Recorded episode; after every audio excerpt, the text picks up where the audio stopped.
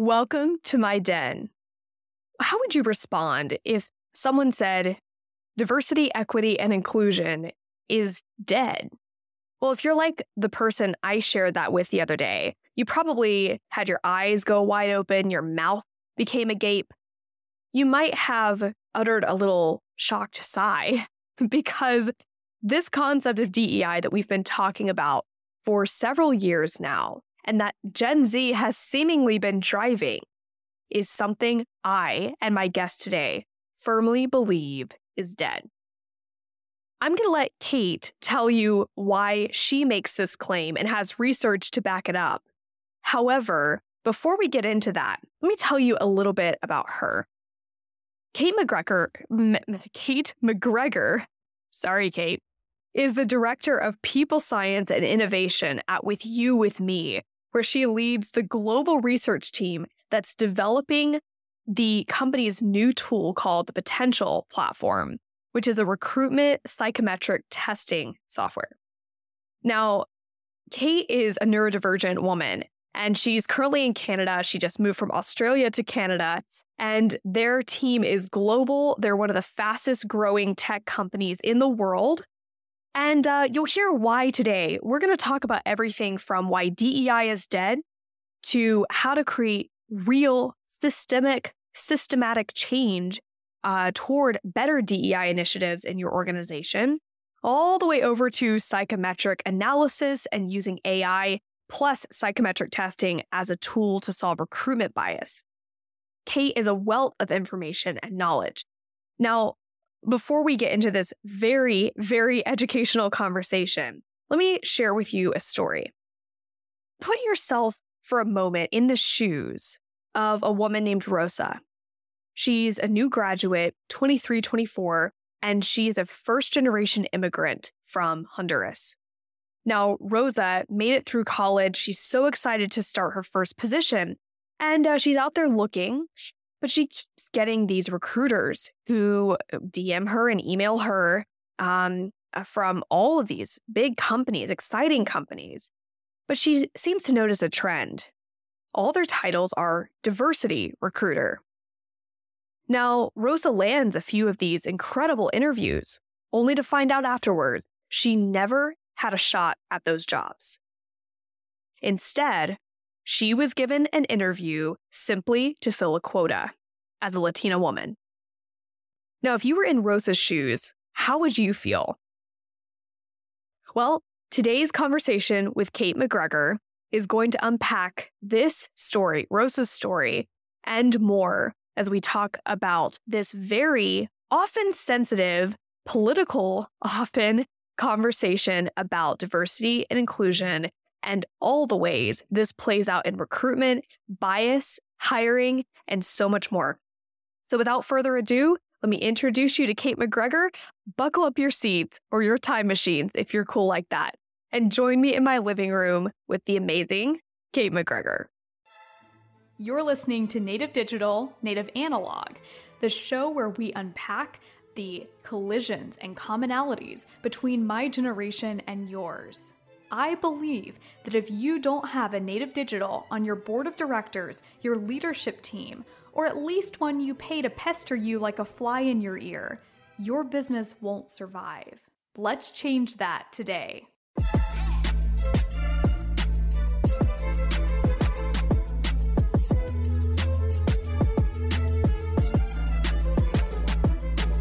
All right, before we dive in, I want to remind you that this show is brought to you by Analog Academy.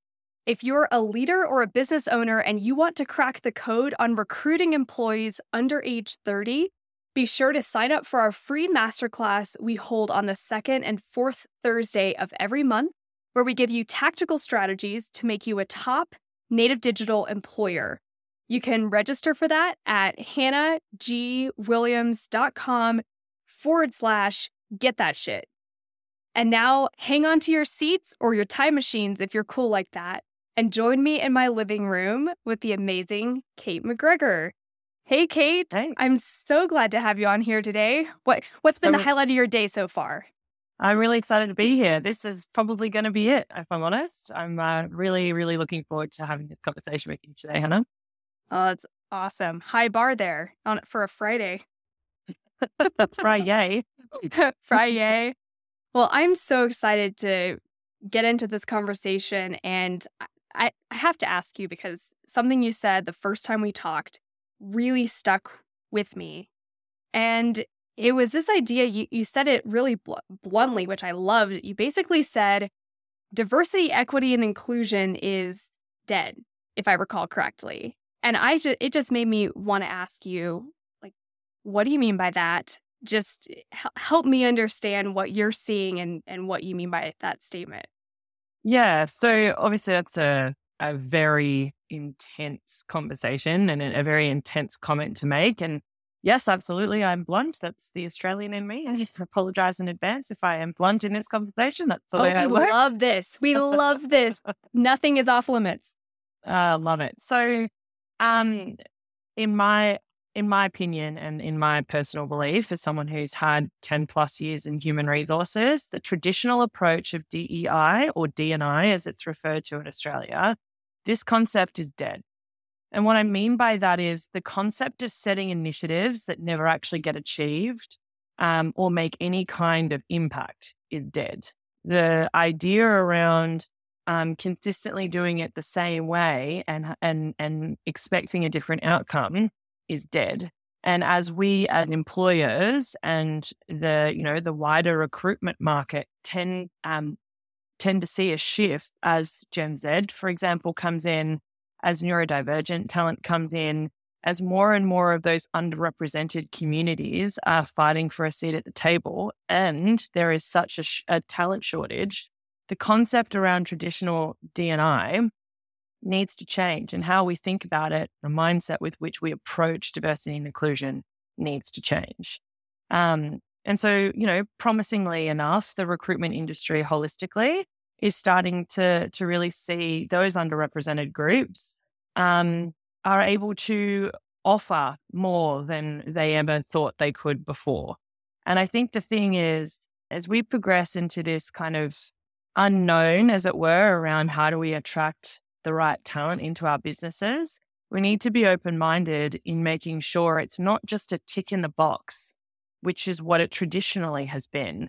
And I think a lot of the reason behind why D E I and the D E I initiatives or D and I initiatives aren't getting the traction that they probably should is because for many people, the mindset is, well, if we just do it, then it's done and it's I've ticked the box and I don't have to worry about any of the rest of, you know, trying to do all of this stuff, if that makes sense.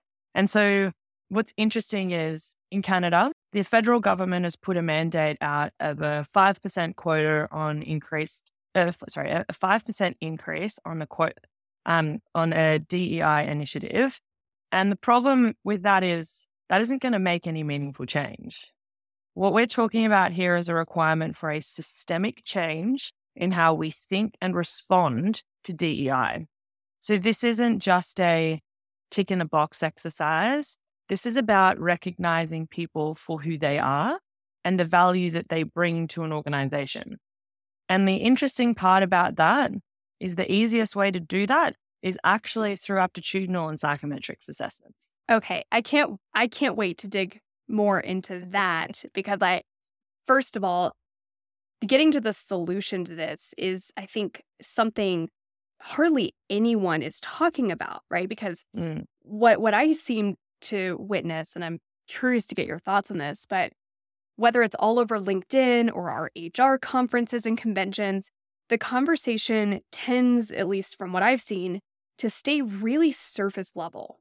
It's this idea, like you were talking about, it's, it's a check in the box. And even if the people who are most passionate about D E I are, you know, minorities themselves, or they're really trying to create change, what I've at least seen is it ends up turning away so many people within organizations, or rightfully so, some of these these folks who are who have a bad taste in their mouth from the D E I initiatives are recognizing they're just not doing much. Like they're simply just not doing much. It's it's it's a, it's a, a tick, like you said, it's a, a checkbox. So I, I want to ask you, just getting deeper into that before we jump to a solution. Why do you think so many companies are just kind of throwing spaghetti on the wall and seeing what sticks when it comes to D E I? Like, why is this such a surface level sort of initiative instead of a, a systemic change? Why is systemic change not happening? I don't think it's for a lack of trying. Let's really be clear with that.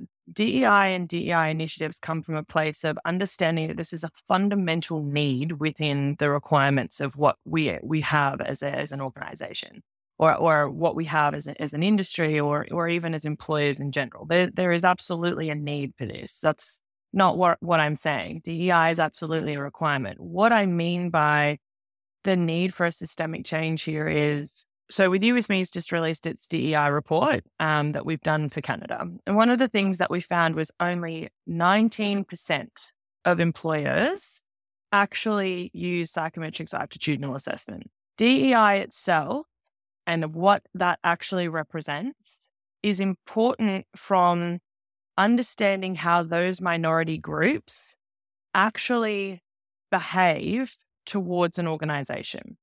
So the change and the need for the systemic change is happening.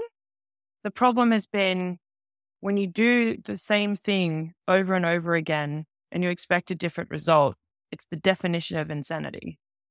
But the problem with it is there's no one actually showing our organizations out there that genuinely have a, you know, a good place in their heart that they're trying to do these initiatives and trying to make meaningful change and trying to leverage these underutilized groups.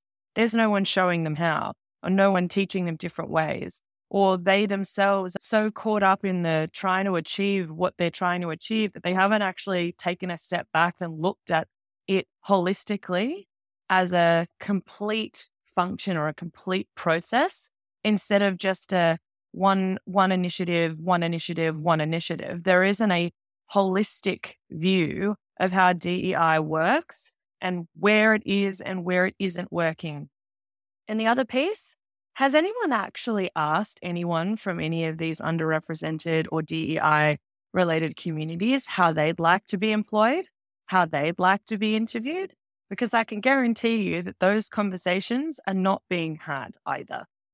So true, so true. And you told me last time we talked that you have a, a pretty personal connection to this from being a, a neurodivergent leader. So what what is your connection to this, and and how have, like, what differences have you seen between, say, being in Australia versus being in Canada, being a neurodivergent leader, um, if anything? Yes, good question. So yes, you are correct. I am neurodivergent. I have A D H D. Um, I was diagnosed as a child. Uh, didn't really think that much of it. And then kind of as I've gotten older and older, I was like, oh, this makes way more sense. Hmm. Um, so neuro, neurodivergent, neurodiversity, um, neurotypical, it, they're all terms that are thrown around a lot uh, at the moment, particularly given that there is a lot of focus on, you know, solving this quote unquote talent shortage and how people leverage them. I get really passionate about D E I in particular because as a neurodivergent person, I can't tell you how many times I've gone through a recruitment process or I've gone through an interview process and I have been very passionate about what I'm doing, and that's that has been labeled as me being overly emotional. So that's been very difficult. And then on top of that, you know, organizations in general don't understand things. And when they don't understand things, they have a very bad habit of putting those things in a box that makes sense to them or labeling those things. And what I mean by things is um, people.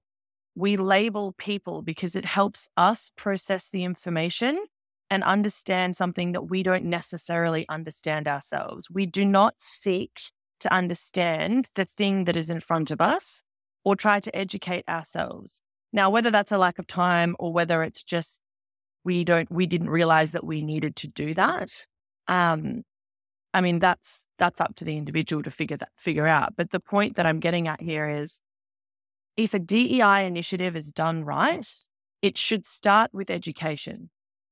It should start with a conversation around how do we recruit neurodivergent, youth, Indigenous, veteran, military spouse, individuals in a way that is friendly to them. not in a way that suits us and is easy for us as H R professionals. And that is where I think D E I starts to go wrong, because there isn't an open-mindedness to trying it a different way and seeing what happens. We just kind of plod along because that's how it's always been done and it's easier to do it that way. And the human mind, from a psychological point of view, is never going to like change. But sometimes change is absolutely required to make a meaningful impact in our organizations. I love how you're describing this. And I, I actually was just on the phone with a good friend a couple days ago who's also a neurodivergent leader. And she actually left her previous employer after what, you know, it was mostly a positive experience. But when it came to this particular topic, which I don't know what it's like to be to have A D H D. So I, w- I want to ask you in a second to help walk us through kind of your thought process in a day in the life. Um, but she was sharing with me that there was such a lack of understanding about how her brain worked in the department she worked in that she at, there there came just a breaking point. She, you know, everyone assumed kind of like you were describing a second ago about, you know, it comes across. What did you say? Over enthusiasm. How did how does that come across? Overly emotional. Overly emotional. Yes. So very similar words she was using to describe this is, you know, her passion would come across as overzealous, perhaps, or not professional. Anyway, just there's so many challenges that I had never really even thought about. So tell me from your perspective, Kate, like, what is it like? Just what what's a day in the life like? And you don't have to, you know. We don't tell me deepest, darkest secrets here, but you know what I I would love to understand what what is something I might approach as a neurotypical person? What's something I might approach that you would approach differently? And how can I better understand how you might approach that topic or subject or or way of doing things? So the first thing I'm going to say here, and I really want to make sure that this is clear, how I respond to somebody who is uh, neurodivergent and identifies as having A D H D is extremely different to how anybody else who has A D H D will respond. So I just want to make that really clear, because my A D H D is not the same as everybody else's. And that is in itself a problem to start with, because everybody assumes that how it presents for one person is the exact same for how it presents to another. It's actually a spectrum, and it It is very different from one person to another. The concept around neurodivergent individuals having superpowers, that may be correct for some people. Absolutely may be correct for some people. For me, it's a huge part of the reason why I have been as successful as I have been in my life. For others, it's debilitating. They quite literally cannot function as adults. And so that in itself is really key. How I approach different things depends on the situation. So I'm a highly creative person, and how I look at solving problems is very different to how a neurotypical person will look at solving problems. Context is really important to me.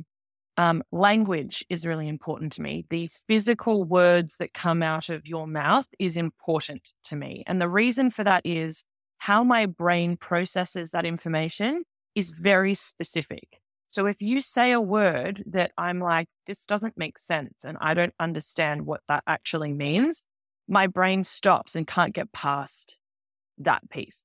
I, I can't physically move past the, I don't understand what you mean by this. And so I will always ask clarifying questions around that, because I like to solve problems. So I am a very curious person. I'm very, very open-minded, and I'm very, very extroverted. So I spend a lot of time engaging with people on asking questions that helps me understand the problem that they've got so that we can solve that problem together. How that differs, I suppose, from a neurotypical person is really hard to define, because I don't really know how a neurotypical person's brain works because I've never been neurotypical. So when we talk about, you know, neurotypical versus neurodivergent and how we empower those people to be successful, saying phrases like, why can't you just get this? Or you just need to do this is actually so demeaning and disenfranchising that any neurodivergent person that you say that to is probably going to stop in their tracks and not be able to move past what you've said, because in their mind, they've been trying to do that thing that you've just asked them to do without you even realizing that you've just said that to them. So for example, um, in a position that I held a long time ago, I had someone say to me, "Why can't you just understand this?" And my response to them is, I'm asking you these questions to understand this. I'm not asking these questions to be difficult. So it's really important that when we engage neurodivergent individuals, the language we use towards them is less around frustration and more around understanding where they're coming from. Because our brains as neurodivergent individuals are quite literally wired completely differently to how neurotypical individuals' brains are wired. Now, that's actually a good thing, because if you give a neurotyp- neurodivergent person a complex problem, they can usually pull it apart and put it back together again and give you a solution and do it relatively quickly. I tend to find in my experience with neurodivergent individuals, and I will only speak to my experience because, again, how this works for one person is very different for how it works for another. I just want to really drive that point home. Um, what I found in my experience with working with neurodivergent individuals is if you help them create an environment where they are comfortable, so as an employer, as a leader, as a manager, if you help them create an environment where they are comfortable and they feel psychologically safe to come and have conversations with you around the things that are challenging for them or the things that are difficult or anything that makes them feel uncomfortable in any way, shape or form, you will actually find that neurodivergent people tend to be far more loyal, far more productive and far more engaged in the organization and the work that they are doing because they feel safe and because not a lot of employers and not a lot of managers will go to those lengths to actually help those individuals get to that place. I'm just curious, has With You With Me done any research around that sort of, like what it takes to get a neurodivergent professional to that place of psychological safety or comfort where they do deliver those results? So that's what we're currently working on at the moment. Okay. Uh, so obviously With You With Me is a is very much a neurodivergent friendly employer. We're actually, I, I sit as the chair of our neurodivergent steering committee, committee or neurodiversity steering committee is what I should say. My apologies. Um, that steering committee is in the process of basically creating a completely separate recruitment process for our neurodivergent community members, and also advising and training our organization on how we should be responding to neurodivergent talent. The next step of that is a bunch of research that's going to come out of my team, which is the research innovation team, around how we best engage neurodivergent talent and actually putting some rigor around neurodivergent talent, you know, in these types of organizations, you know, could benefit from this type of engagement. The assessment that With You With Me does, so we have an assessment, it's called Potential and it's part of our Discover product. That assessment actually gives a report to an individual, and it's not just for the individual who completes the assessment. That report is also sent to hiring managers. What With You With Me is in the process of doing is actually educating our hiring managers on neurodivergent tendencies and traits that could appear in those reports, and actually how to engage and ensure that those neurodiverse people are not worse off as a result of completing a psychometrics or an aptitudinal assessment. And that also ties into our assessment itself and the work that my team and I are doing around ensuring that everything else being equal, a neurodivergent and a neurotypical people, a person taking the assessment should get the same result. And that is something that is very important to us. I love that so much. And in fact, I want to say you, specifically you as a leader, and also With You With Me, is one of the only organizations that I know of who's taking a, a lead on this and saying, we want to make sure that neurodiverse professionals are being treated the same way in the recruiting process. We're actually backing it with science, with data, and with tech. And that is so exciting.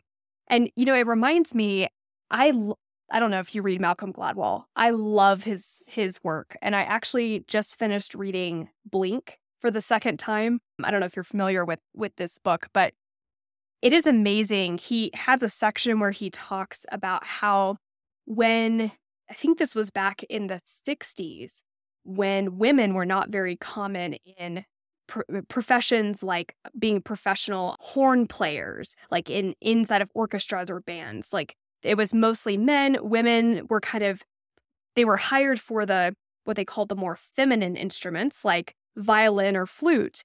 But, mm. you know, what woman could blow a horn as well as a man? Like, how could they possibly have yeah. breath control?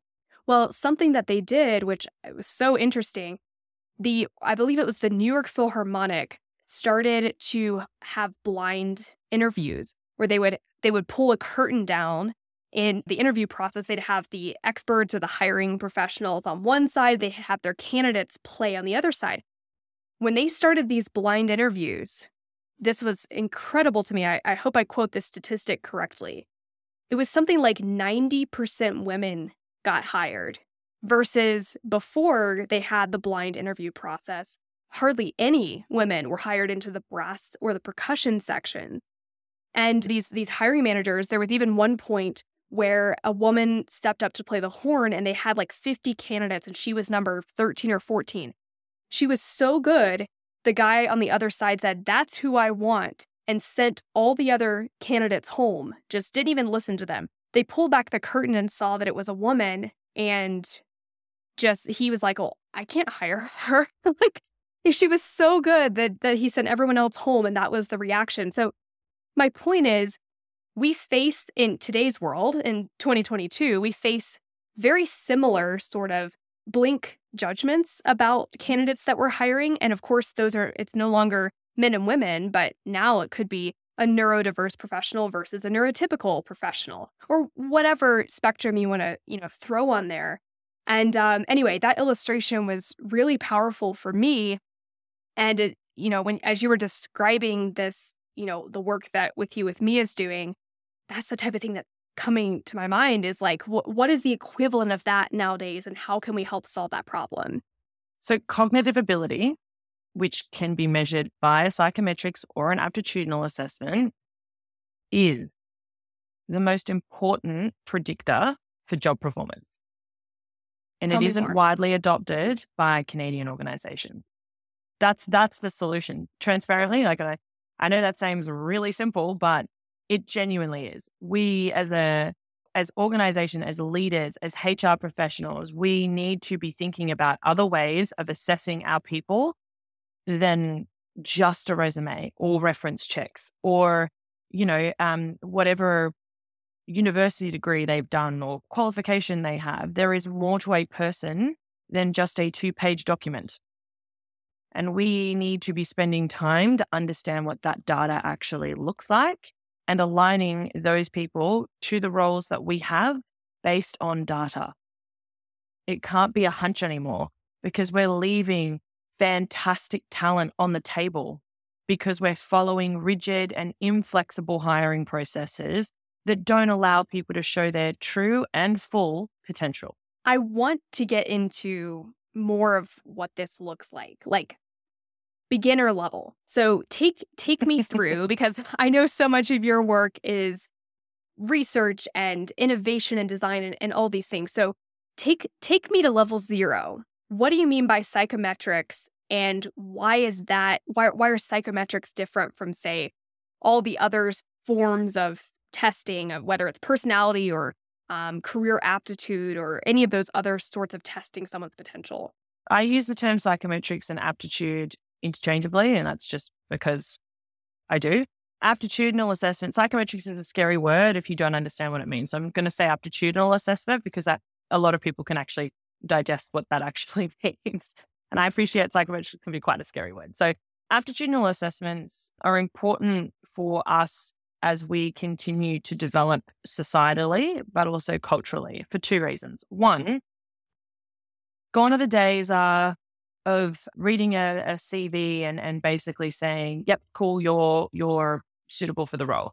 Those days are very quickly becoming obsolete. And the reason they're becoming obsolete is because we can't find the talent that we want. What would be, and this is just a hypothesis that I have at the moment. I haven't, I haven't been able to test it. Um, my little research brain getting all excited.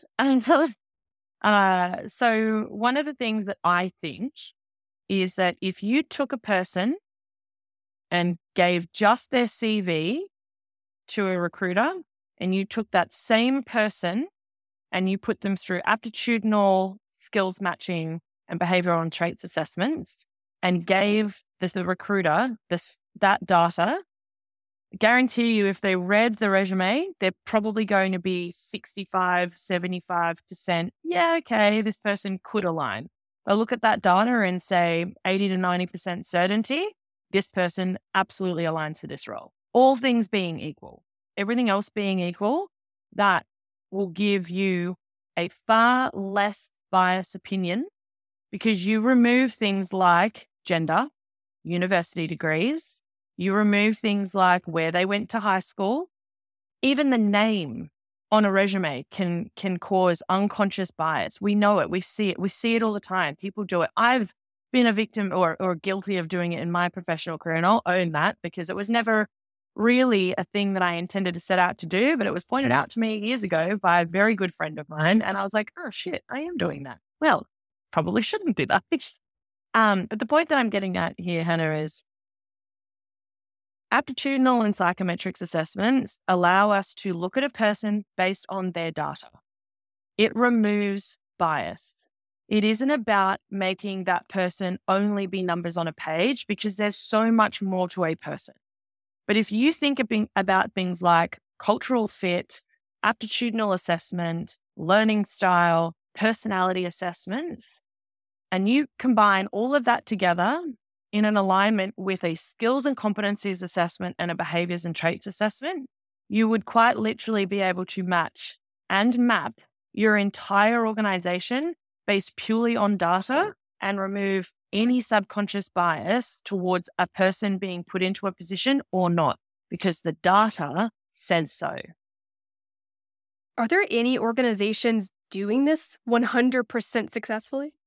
No, because the assessments themselves are still being built. And that's what With You With Me is all about. And so so you you asked me, and I remember having this conversation to you, and you, you said, so what's the What's the goal for you in the research and innovation position? And I remember saying to you, I was like, my job, my job is to work out what a job looks like in twenty fifty and how to get it. And I fundamentally believe that when we are talking in the you know, twenty years time from now, assessments will be what will be used as a, as a way for people to be matched against roles.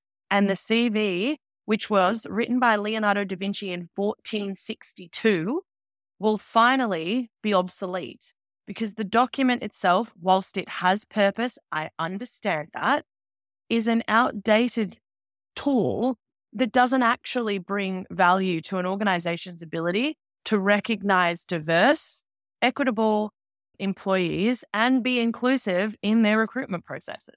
I can't tell Sorry, you how excited about this. I'm so glad I'm not the only one. And you're the one actually doing the data and analytics. So how much more exciting does your day-to-day have to be than me just sitting over here going, huh, I wonder if, you know, this hypothesis that I have might actually work. And okay, let me let me bounce this idea off of you because maybe this is in alignment with what you're talking about and maybe it's not. But speaking of Malcolm Gladwell, because I've been on literally a reading kick of Malcolm Gladwell, he released a book a couple years ago called Talking to Strangers. And there's a section of the book where it, basically his premise is we're really bad at detecting liars, right? Like the hum- a human being is very, very bad. Uh, this was the hypothesis and what ended up being the conclusion. We're very, very bad at detecting liars. It's literally a coin toss if someone's lying to us, if we can tell if they're actually lying.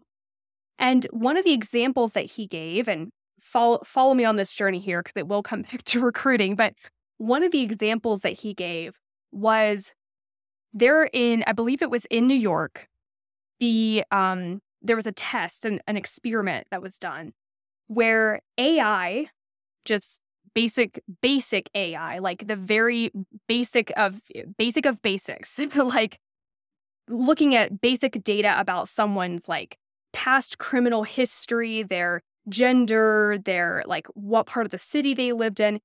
Basically, they were the experiment was, let's take thousands of people who are on trial for what, you know, for felonies, and let's determine if a judge can do a better job or if A I can do a better job of determining if a person should be let out on bail. That was the premise. Okay. This is cool. All right. You've got, yeah, you they definitely have my attention. I was fascinated when he was talking about this, right? Because you would think like the whole, the whole American justice system is built on the idea that someone could get a fair trial, right?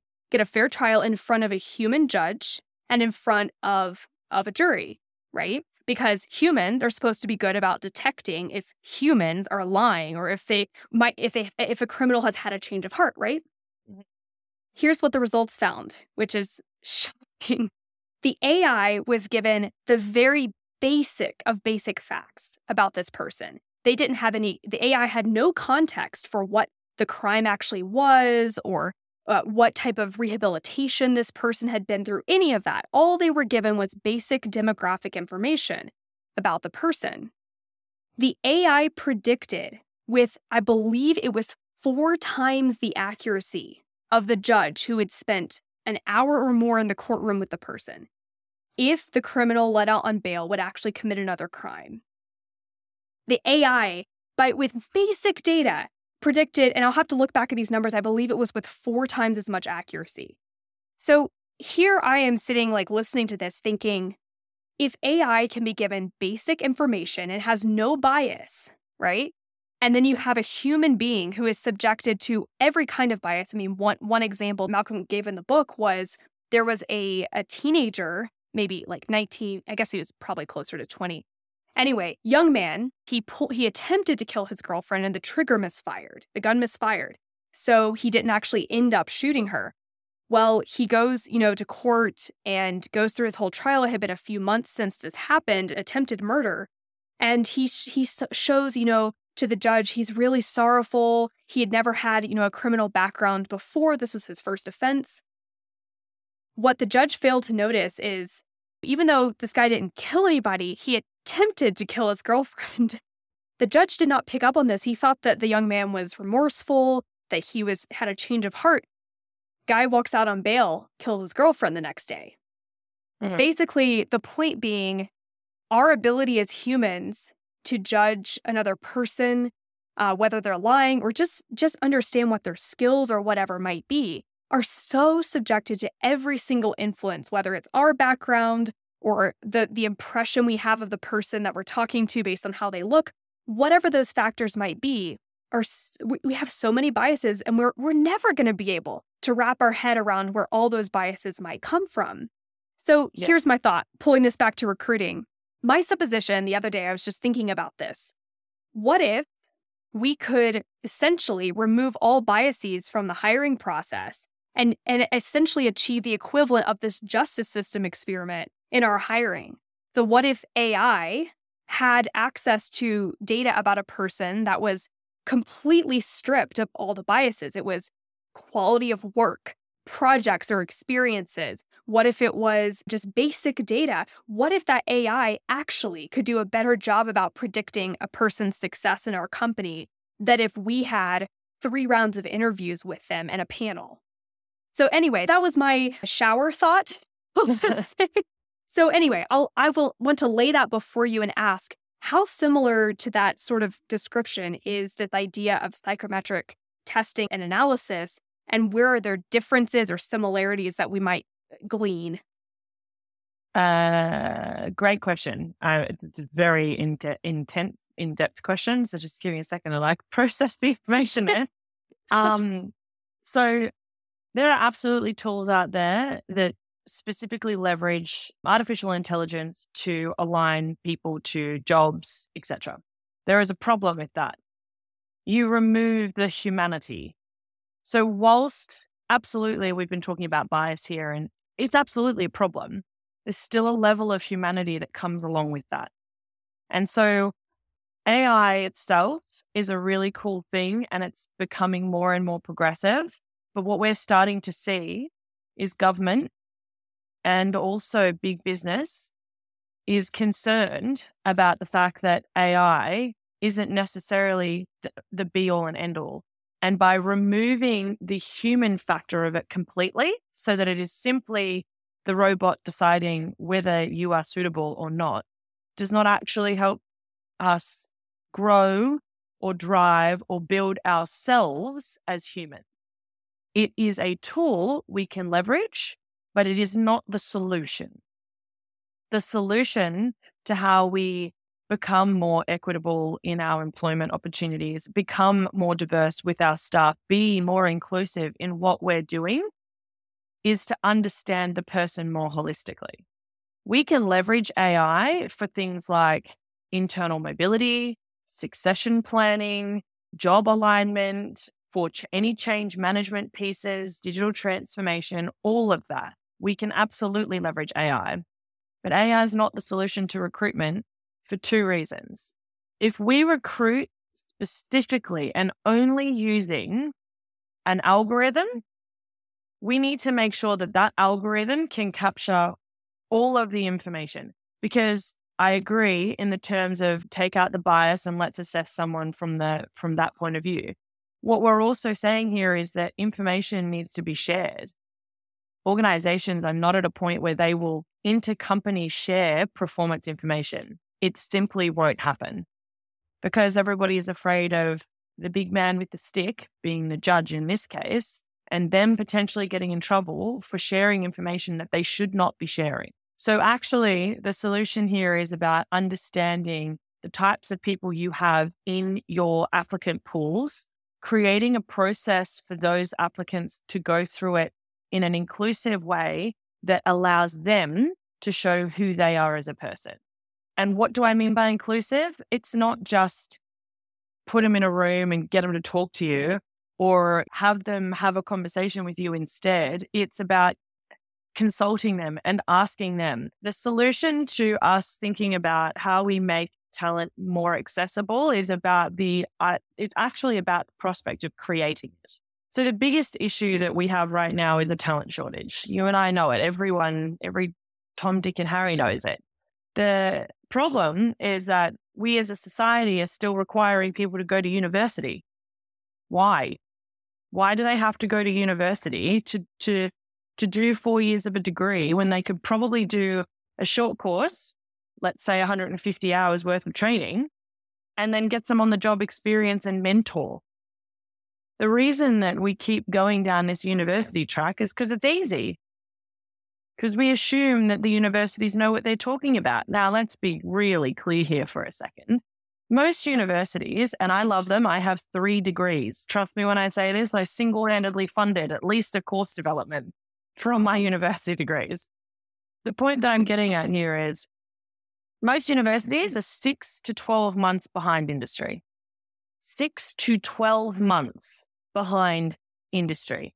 And in an industry like technology, you're too slow. You come out of a four-year degree having done cybersecurity and the stuff you learned at uni is not relevant.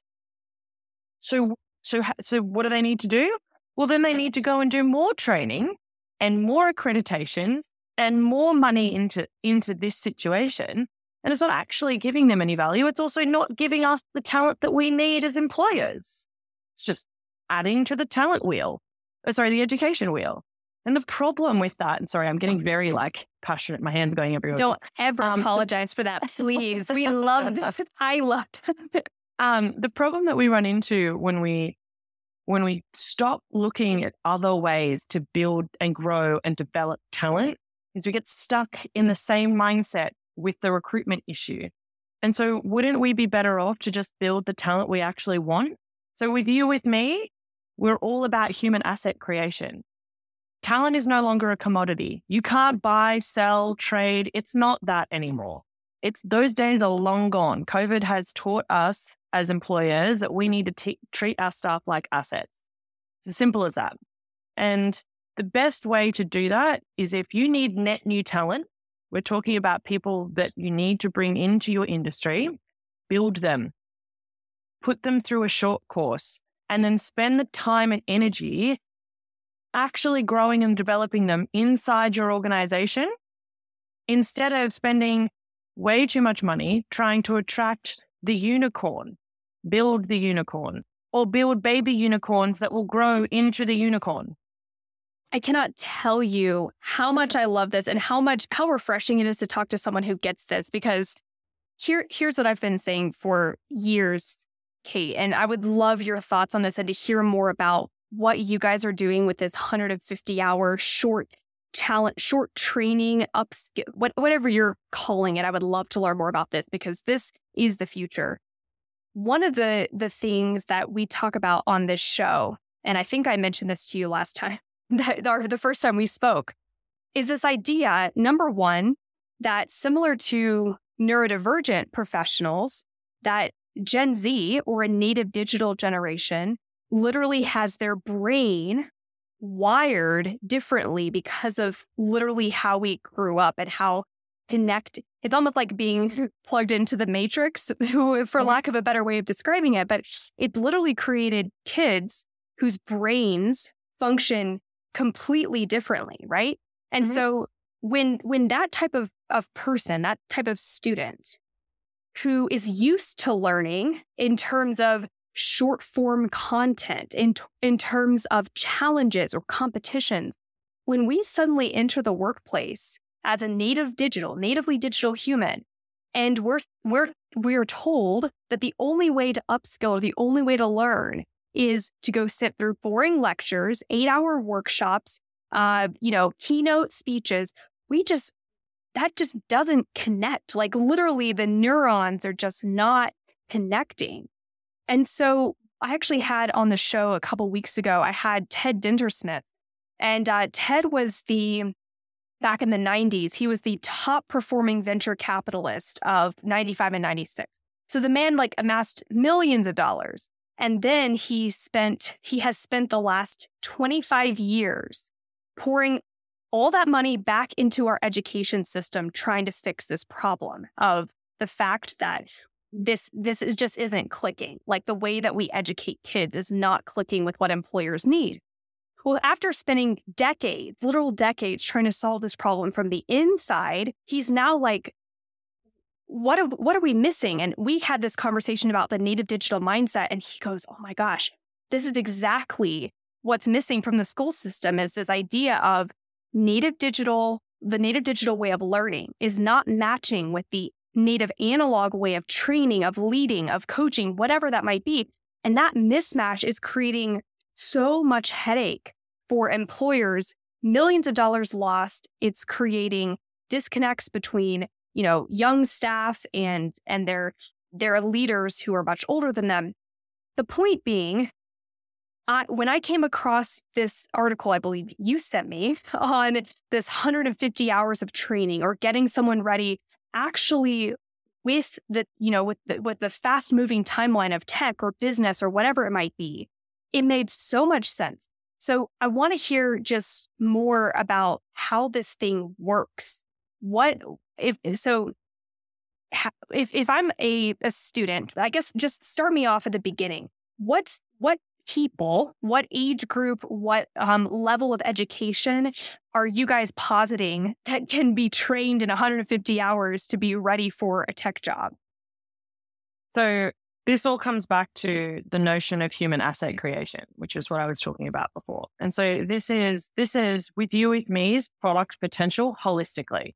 So the aptitudinal assessment that I spoke to you about before, the psychometric, the culture, the learning style, the personality, they all come together to give us a report that helps us align individuals into um, roles or training within our within our platform.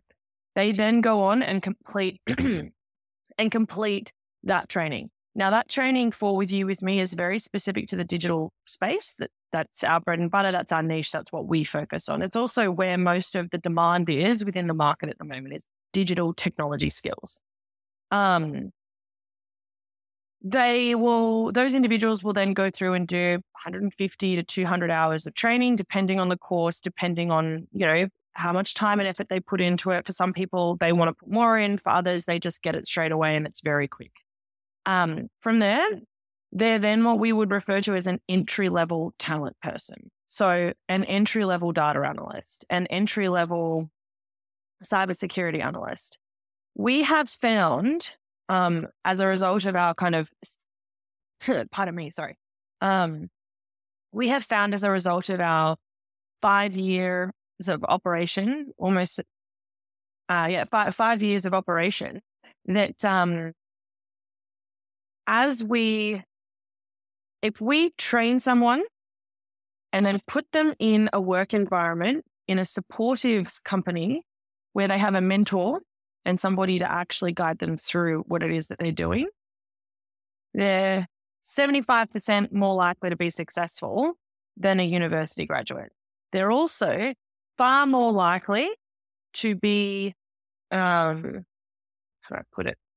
They're far more likely to stay with the company from a retention point of view than somebody who doesn't have that opportunity. And there are two reasons for that.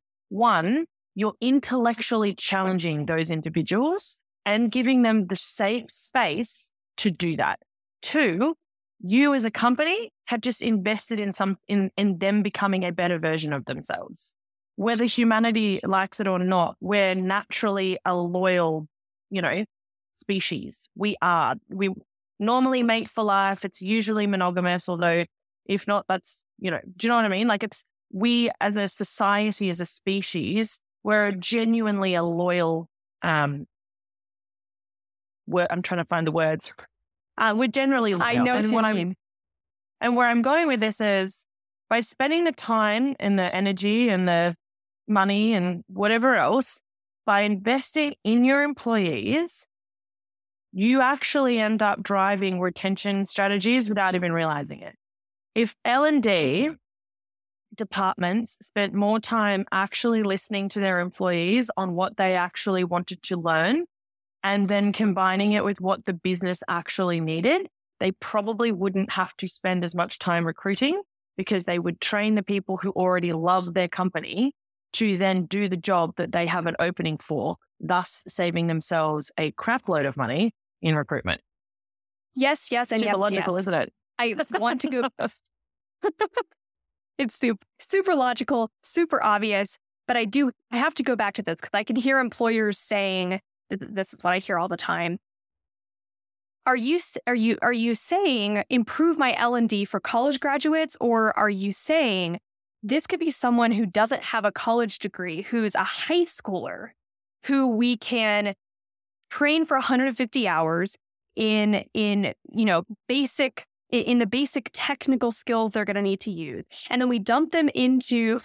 Dump is not the right word. We, we help place them in a company with a supportive environment and a mentor. Are you saying that a high schooler, if, if they're put through that sort of uh, program and process, is seventy-five percent more likely to be successful than a college graduate? Let's be really clear here. It's very important that you, like that start comes from very specific organizations with very specific individuals. I can put anyone through training. I can turn around to you and I can mm-hmm. say, Hannah, come and do the cybersecurity analyst course. Let's do it. But if you're not interested in cybersecurity, you will not be successful in cybersecurity. And where I'm where I'm going with that is less around um, it, it's anyone can do anything they put their mind to. Anyone. It's if I wanted to become a psychologist, I could go and become a psychologist. I'd have to go back to uni for the fourth time, but I could do it because why not? The point that I'm getting at here is we are so fixated on the idea of somebody having a university degree because that in our minds as a society dictates success from an education point of view. But why? There are plenty of, and I have plenty of friends and family of mine. In fact, I am the first person in my family to go to university and to graduate.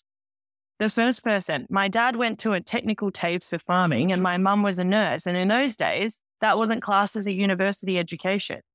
So the point that I'm getting at here is why do we have to go and put ourselves into hundreds of thousands of dollars worth of debt when the opportunity for us as individuals, because it's it's it's it's us as a society driving this, because then employers listen.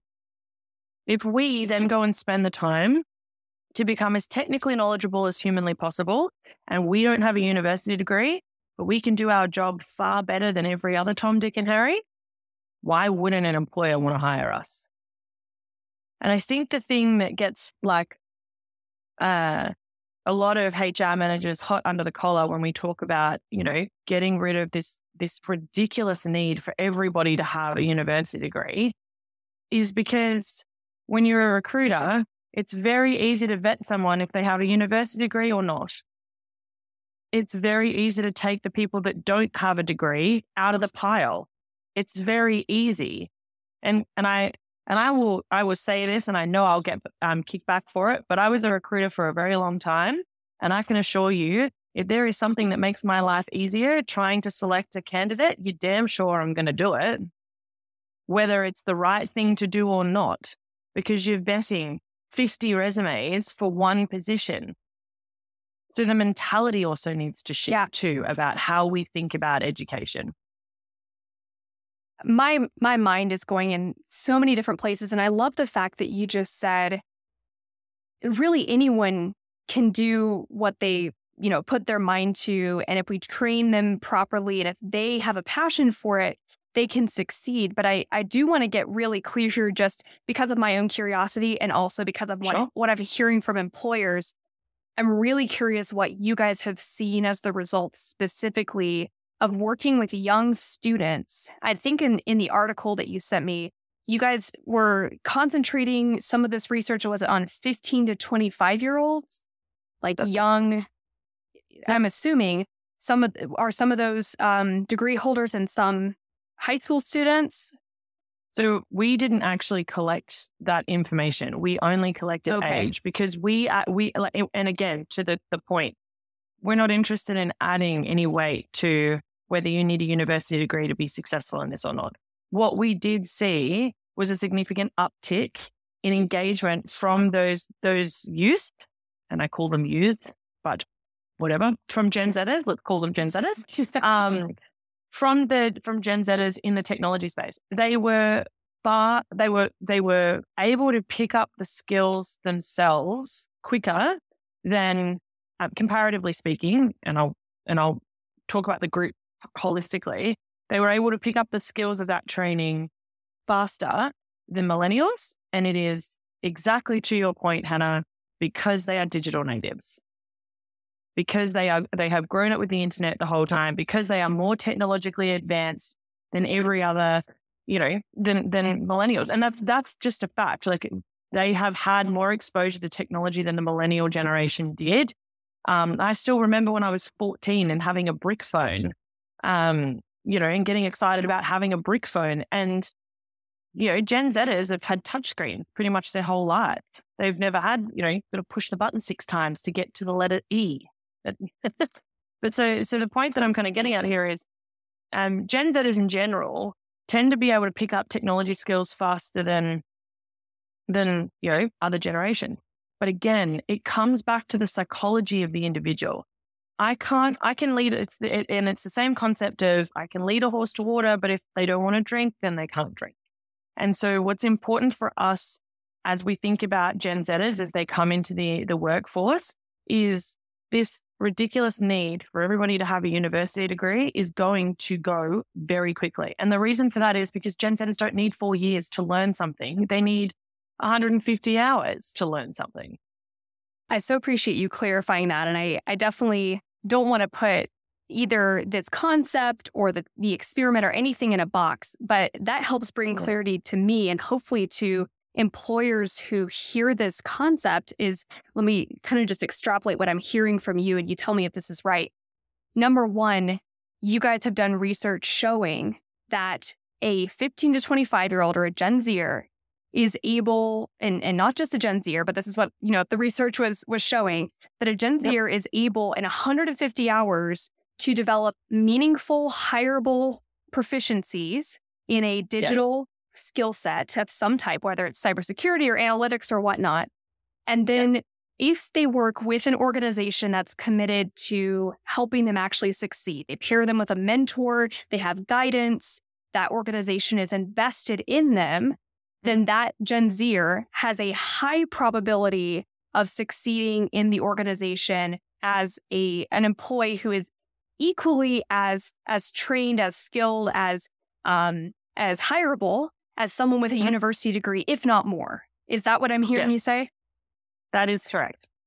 That is fascinating. that, that is wait that that is mind that is mind-blowingly, like, every single employer needs to hear that. Like that that is if if an employer can embrace that concept and say, what can we do to be a, to be a mentor and an apprentice to the younger generation, to the generation entering the workforce, and can and and can we just eliminate this this nonsensical degree requirement, and can we find high potential high school, even middle school, like start grooming middle schoolers to to learn these skills that will develop hireable proficiencies.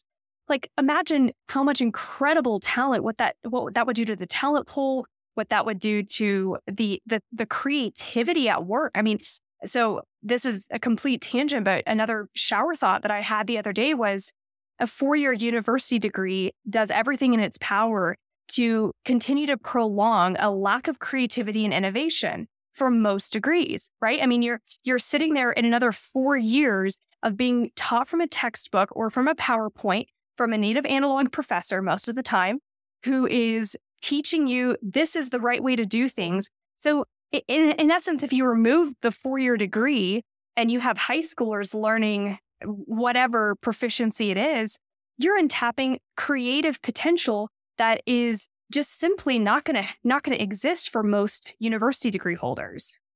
So yes, absolutely. But also, it's not just Gen Z, Hannah. This is also really fantastic for career changers. So we know this works. It wor- It's already working with our, our government. We work. We have significant stand standing with our Canadian government clients, and they're already in there. This model works. We have the evidence to show it. Um, it, you know, we work very closely with E Y Canada. And again, this model works. We know it works. And we know that it is useful and helpful and a very, very easy solution for organizations to solve their tech talent problems. They just need to think about it. And again, to my earlier point, they just need to be open-minded to trying something different and seeing how it works for them. I have to ask, are you, so you guys are in Australia and Canada, is that correct? Are you in the U S market? So we, we've just uh, launched in the United Kingdom, and we do have a stance in the United States. It's not as heavy as it is in Canada. Okay. I do you know of any other organization that's even doing this sort of work in the U S? No. So what we're talking about here is a combination of consultation, recruitment, and training. Um, With You With Me is a very interesting organization. We don't we don't fit into one box. We're not a recruiter. We're not a trainer. We're not a psychometrics assessment. We're not you know we're not one or the other. We are all of those things.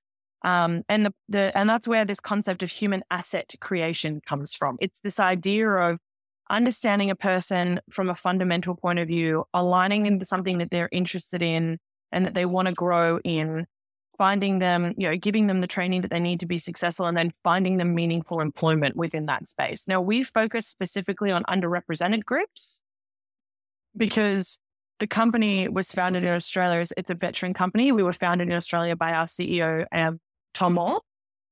And the company set out to change the way with which the Australian market viewed veteran talent. And this was seven years ago he started the company. Um, we then expanded into Canada in twenty twenty. And we've had a ridiculous amount of success here because the Canadian um, mindset around talent and the fact that it isn't behaving the way that it should be behaving is far more progressive. And you asked me before, you know, a comparative difference between Australia and Canada. And and I'm I'm probably, I would say, a little bit more comfortable saying this to you um, now than I, at our first conversation, because I'd only really spent a little bit of time in Canada. But Canada itself is far more progressive, far more open-minded, and far more willing to try something outside of the box when the problem they've been trying to solve for the last twelve months isn't working or the solutions aren't working. And so The reason that we expanded into Canada is because the can- outside of the fact that I love Canadians, they're all very friendly and it's great. Um, Canada itself as a society and as a culture is far more accepting to try new things different ways. And what we're hoping will happen is as we continue to to expand here and we continue to drive, um, you know, our the our uh, initiatives into the directions that we want those initiatives to go, and we continue to work with our partnered organisations like Ernst and Young and the you know Canadian government, we are going to see a shift in Canada to change the way we actually think about talent more broadly. And again, like this notion of moving away from university degrees is key. This notion of looking at a person because of their data and not because of the bias you have is key. And I, I said I was at a conference um, recently in Vancouver, and I had a young guy walk up to me, and I said to him, I was like, "What's the greatest challenge for you as a Gen Zer and, and someone who is the future, the future of work?" But let's be clear here: Gen Z is the future of work. And he said to me, "Well, I might be the future of work, but I don't have a seat at the table and no one's listening to anything that I have to say." And what that did to me, to me as a, as a leader and as someone in a position of authority, I said, why are we not listening to the people that are literally about to change, like drive, you know, the employment for the next fifty years? We aren't having those conversations. We aren't understanding what it is that motivates Gen Zers, that brings them into the workforce. And this notion of Gen Z doesn't work hard, I'm sorry, but that's a load of crock. Gen Z just needs to be engaged the right way. They need to be intellectually stimulated in a way that allows them to feel like they are consistently growing. And Gen Z isn't the generation you throw a bunch of money at. They're not interested in that. What they want is something that's going to give them meaningful impact, intellectual stimulation, and the stability that they crave from an employer. So true. It's so true. And and the the the Gen Zer you ran into in Vancouver is one hundred percent nail on the head accurate. And I think last time that you and I spoke, it was you you mentioned something about a youth steering committee, which yeah. is brilliant. I I actually um you may want to check back in some of these episodes that I've done. I interviewed a gentleman named Reg Athwal, and he is the the managing partner of the Family Business Academy out of Dubai. Mm-hmm. His his family's owned. Um, he well, he first of all he works with like the wealthiest family businesses in across the globe.